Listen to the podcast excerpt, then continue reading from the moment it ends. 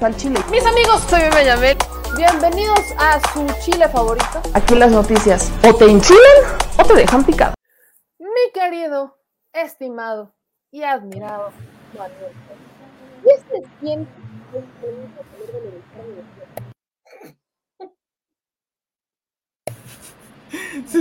¿Qué? No te escuché nada. Se vició el audio. Ahí, ahí todo ¿Qué bien. se siente estar vestido del mismo color que Emilio Lozoya, güey? Ay. y, a ver, no es falso, pero se exagera. No es falso, pero tampoco es verdadero, ¿sí? Gracias. ni nos beneficia, ni nos perjudica, sino todo lo contrario. Solo es un problema. Bueno, menos, como cinco. No, Mer, ándale, no, como, como cinco. Pues, ¿qué se siente? ¿Qué se siente? Y te lo pregunto a ti, mi querido Manuel Pedrero, el asunto de Emilio Lozoya. Yo hoy estaba enfurecida cuando me enteré que el juez le había dado 30 días, le aplazaba 30 días más, pero después me volví muy feliz cuando dijeron, sí, esos 30 días, pero ¿qué cree? Al bote. Ah, No, eh, mira, ahora sí que vamos por partes, dijera el, el carnicero. Mira, eh, tú sabes que yo he sido muy crítico, muy ácido en el tema de la Fiscalía General de la República y del hombre que la comanda. Y en el caso de Brecht, hasta el día de hoy sigo insistiendo que es un total fracaso debido al tiempo que ya lleva. Son 70 involucrados y hasta esta noche se actualizó la cifra de personas que están en prisión. ¿Quiénes son esos involucrados de esos 70 hombres y mujeres que formaron parte de la delincuencia en el materia de Odebrecht? Pues los más machuchones, Luis Videgaray, Enrique Peña Nieto, Felipe Calderón, Carlos Salinas de Gortari, Ricardo Anaya, diputados, senadores, presidentes, senadores, todo. Y hoy se actualiza esa cifra. De 70 involucrados, el día de hoy solamente hay dos tras las rejas y es Jorge Luis Lavalle, senador panista, ex senador panista, y luego eh, Emilio Lozoya. Con todo lo que pasó el día de hoy, con la cobertura que se le dio, con las actualizaciones, no sé, es una amalgama de varias cosas. Primero me gustó finalmente la coordinación, como tú ya mencionabas, ni tan coordinada, pero al fin la unión esperada entre la Fiscalía General de la República, la Unidad de Inteligencia Financiera y Pemex para decir prisión preventiva. Lo amerita. Ya este cuate le dimos suficiente tiempo y la verdad, tanto tiempo. Febrero de 2020, pues actualmente es hoy cuando ya está tras las rejas. Estamos hablando de más de un año, dos meses, si no me equivoco, tal vez un poco más. Y ahora, y ahora, querida Meme, tenemos la situación en la que todo lo que ya debió abonar Emilio Lozoya a la investigación debe de funcionar irremediablemente como una bisagra y un efecto dominó. Es decir, si ya las evidencias la- las recabó durante todo este tiempo, si después de siete prórrogas al final, porque en efecto él pedía dos meses y luego el, el juez le dio uno, ok, ya después de todo eso, ya después de todo eso, debe de haber evidencia sólida, videos, audios, fotos, documentos, firmas, huellas dactilares, cabello, uña, lo que sea, para que eh, haya valido la pena todo este show mediático que se le dio a Emilio Lozoya y que jamás se le dio arraigo domiciliario, eso es algo que se debe aclarar, jamás fue prisión domiciliaria, podía salir libremente ahí como lo vimos en el restaurante y finalmente yo creo que ese fue el boom, el hasta aquí de la Fiscalía General de la República, para decir, pues ya, a trabajar. Y las tres en coordinación hicieron que el día de hoy, pues el juez haya determinado que ahora sí cree que existe riesgo de que Emilio Lozoya Austin, que es un hijo del poder, Emilio Lozoya Austin, hijo de Emilio Lozoya Altman, un personaje que estudió en la misma facultad, de hecho en el mismo salón que Carlos Salinas de Gortari y Pedro Sola, dato curioso, y ahí estuvo, egresado de Harvard, es decir, la crema innata, la élite de la élite, la pirámide, la cúspide de la intelectualidad, de lo académico, de lo social, de lo político, para convertirse en un delincuente. Ahí es donde terminan y ahí es donde van a acabar. La, Fiscalía General de la República, en síntesis, tiene una oportunidad y es la oportunidad de poder reivindicarse. ¿Cómo puede lograr esto? Pues después de los exabruptos y las mentadas de madre que le ha hecho a la sociedad durante tantos meses, esta es la oportunidad para que ese efecto dominó pase a un siguiente objetivo. ¿Cuál creo yo que puede ser el más próximo? Y creo que es Luis Videgaray. También habría que decir que no sería la primera vez que la Fiscalía General tiene las intenciones de ir por un personaje como Videgaray. De hecho, en su momento se hizo una orden de aprehensión en contra de Luis Videgaray orden que eventualmente fue este, suspendida por un juez, pero ahí está. Si hay evidencias sólidas, entonces hay que proceder. Ahí, la verdad, creo que es una muy buena oportunidad para la Fiscalía ya de armar un buen expediente con todas las evidencias que esté dando Emilio Lozoya y para finalmente a ver si sí truenan. Ya van dos. Digo, no tienen sentencia, pero ya van dos que hoy están durmiendo tras las rejas. Faltan 68. No, hombre, y los que faltan, o sea, si nos ponemos realmente a pensar cuántas personas faltan por estar en prisión, no acabamos. Yo incluso diría, ¿por qué no hemos hablado de la posible participación del secretario de Energía? Estamos hablando de Odebrecht, estamos hablando de asuntos, sí, estamos hablando de asuntos que tienen que ver con eh, negociaciones en el tema energético. ¿Dónde está Pedro Joaquín Cotco? ¿Dónde está? Sí, que, al final de cuentas es justamente esa misma élite representada en, eh, pues en, tratados muy importantes como el mismo TLC. ¿No? Bueno, la redefinición del NAFTA. Exacto. Junto a Luis de Bedegray. ¿Y por qué menciono a Pedro Joaquín Caldwell? Porque la premisa de Emilio Lozoya es que arriba de él estaba el Consejo de Administración de Pemex y que son ellos quienes decidían. ¿Y quiénes conforman el Consejo de Administración de Pemex? El presidente de la República, el secretario de Hacienda, el secretario de Energía, el director de Pemex. O sea, son los, son los miembros que integran el Consejo de Administración de Pemex. Y las decisiones, como por ejemplo el tema de agronitrogenados, las toman ellos. Pero ahora, en el tema de Odebrecht, ¿a quién nos falta aquí en el escenario? Y yo lo he dicho desde hace muchísimo. Felipe Calderón. El director de Pemex en tiempos de Felipe Calderón. La secretaria de Energía en tiempos de Felipe Calderón el gabinete energético en tiempos de Felipe Calderón. ¿Por qué? Porque los sobornos de Odebrecht se dieron para la campaña de Peña Nieto. Es decir, cuando todavía no era gobierno Peña Nieto y era gobierno Felipe Calderón. De hecho, las investigaciones de Odebrecht arrojan justamente eso, que hay más eh, involucrados de los que muchos han querido vender. Y aquí entra otro tema, y a eso va el cuestionamiento más importante. Odebrecht, ¿para qué se utilizó en tiempos de Calderón? Para la campaña de Enrique Peña Nieto y que se convirtiera en presidente. Si Enrique Peña Nieto se convertía en presidente, en ese momento la premisa era, tú te conviertes presidente y me das contratos. De eso se trataba Odebrecht. Entonces estamos hablando también de un delito electoral, ¿no? ¿Estás de acuerdo con ello? Estamos hablando de un delito electoral. Así es pregunta millonaria. Ahora sí que la pregunta de los chorrocientos mil. ¿Alguien sabe si el INE abrió una investigación sobre el delito electoral? Que eso representa si ya pidió información. ¿Alguien sabe si la Fiscalía eh, de Delitos Electorales ya lo investigó? Porque hasta donde yo me quedé, la Fiscalía Especializada en Delitos Electorales dijo que no había delito que perseguir por el tema de Odebrecht. Eh, y, eso, habla.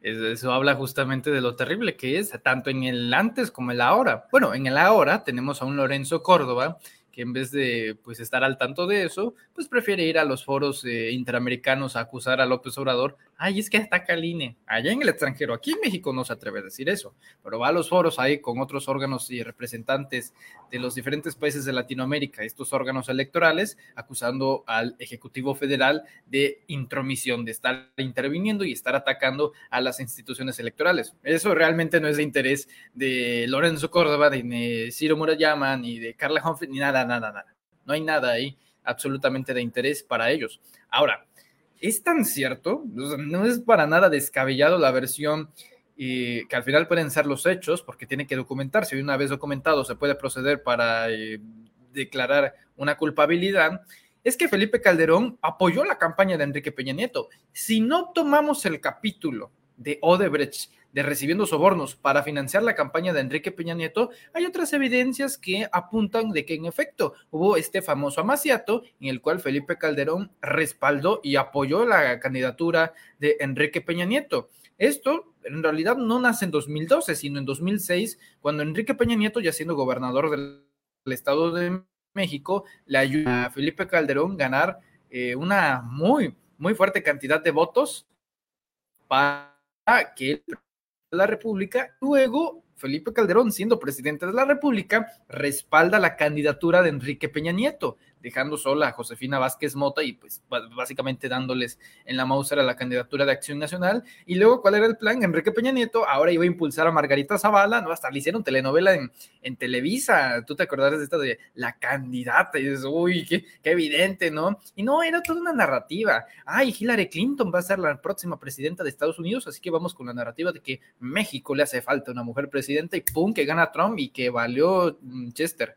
Así que eh, todo, todo le salió mal hasta que Enrique Peña Nieto vio que simplemente no había condiciones para hacer ese pacto con, que tenía pendiente con Calderón y dejó, permitió, eh, digo en buena medida, la, eh, pues la victoria de Andrés Manuel López Obrador. Pues, digo, eso es algo que se debe de reconocer y es algo también que se ve en el presidente actualmente. Uno le pregunta a Andrés Manuel López Obrador sobre Enrique Peña Nieto, no me meto en eso.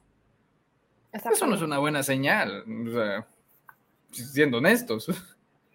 Nada buena señal. Ahora, yo lo que quiero ahora que, hagamos un poquito de énfasis es en el manejo de la prensa sobre el tema de Lozoya. En la audiencia, Emilio Lozoya señalaba que había eh, medios de comunicación que habían recibido millones, que habían recibido muchísimo dinero para eh, tapar, para servir de tapadera de los verdaderos responsables y que son justamente estos verdaderos responsables y a esta propia prensa la que no le convenía tener a un Emilio Lozoya libre y que, eh, como señalando un tema de complot. Pero yo estoy revisando, por ejemplo, eh, Lourdes Mendoza, que ahorita es tendencia, ¿no? Estoy revisando su, su Twitter. Usted se acordará de Lourdes Mendoza, ¿no? Lourdes Mendoza, la que... Eh, la posición ya la puso heroína. Exacto. es el tema. Que yo justamente le explicaba que el tema de Emilio Lozoya, aunque la fiscalía sí utiliza su salivita al Junan, el juez no decide que se quede en prisión por su saludita al Junan. El juez decide que se quede en prisión por los dos millones de euros en offshores que tiene. Entonces, estoy leyendo, por ejemplo, los tweets, ¿no? Dicen, ¿por qué Emilio Lozoya está en prisión? Por Odebrecht, nitrogenados, sobornos. Dicen, no, por burlarse de AMLO, la Fiscalía General de la República Hertz y de las patéticas mascotas de la 4T. Sí, se burló de todos los mexicanos, de todos, de todos se burló Emilio Lozoya, eso es un hecho, pero tampoco por eso está en prisión. Aunque la Fiscalía sí argumentó el tema del Junan, es gracias a la información que le da la unidad de inteligencia financiera que termina el juez decidiendo que hay un riesgo de fuga. No es lo mismo. Entonces, yo esto de colgarse las falsas medallas como para, y en el tema de Lourdes Mendoza, es para que vean que no soy Lady Chanel, vean que, que a mí, o sea, que yo estoy súper honesta, súper limpia, que a mí no, vaya, no me tocan ni con el pétalo de una rosa. Entonces, desde mi perspectiva, creo que es curarse todavía en salud, porque a nadie le garantiza, realmente nadie le garantiza a Lourdes Mendoza que en prisión Emilio Lozoya no, con tal de alcanzar los benditos criterios de oportunidad y su libertad y lo que usted quiera, vaya a terminar pues manchándola de nuevo. Ya lo hizo en esta audiencia con el tema de la prensa. Entonces, mi querido Manuel Pedrero, desde esa perspectiva, ¿cuál ha sido el manejo de la prensa? ¿Cómo, cómo lo, ¿Cómo lo entiendes tú? ¿Cómo lo analizas? Yo me muero por ver la portada del Reforma para mañana. O sea, yo, yo, yo me muero por ver la portada del Universal, del de Reforma, de los principales diarios de México, porque estaremos de acuerdo que la nota de hoy fue Emilio Lozoya y para la prensa escrita la nota de ayer es la portada de hoy, a menos de alguna clase de investigación o reserva. En fin, yo quiero ver qué va a decir la Reforma o el Universal. Digo, más eh, explícito no se puede ser. Por ejemplo, el eh, Reforma publica un artículo el día de hoy donde adjudica las muertes a Alfredo Ramírez Bedoya de este mes, a un mes de, tomar posesión, eh, las muertes de Michoacán. O sea, algo estilo, apenas va entrando y ya hay tantos muertos, ¿no? O sea, o sea, ya la contabilización de los muertos, que no ocurrió con Silvano Aureoles Conejo, se la adjudican a un gobernador morenista es bastante interesante cómo funciona ese modus operandi. No porque yo sea morenista, no, Dios me libre, yo nada de partidos políticos, no. Pero es interesante ver cómo funcionan los medios de comunicación. Entonces, los medios de comunicación no van a abonar en ningún momento la narrativa que comparta la visión del presidente López Obrador. Qué terrible sería poner en primera plana Emilio Lozoya, el priista Emilio Lozoya, está eh, en prisión. El Lozoya de Peña Nieto, ¿no? O peor aún, el panista, el panismo.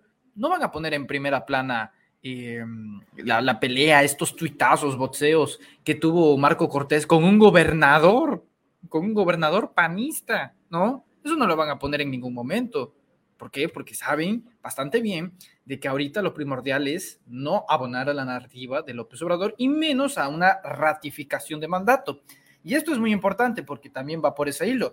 A ver, en términos políticos, no sociales, en términos políticos, ¿quién es el beneficiado eh, con, con que Lozoya esté en la cárcel?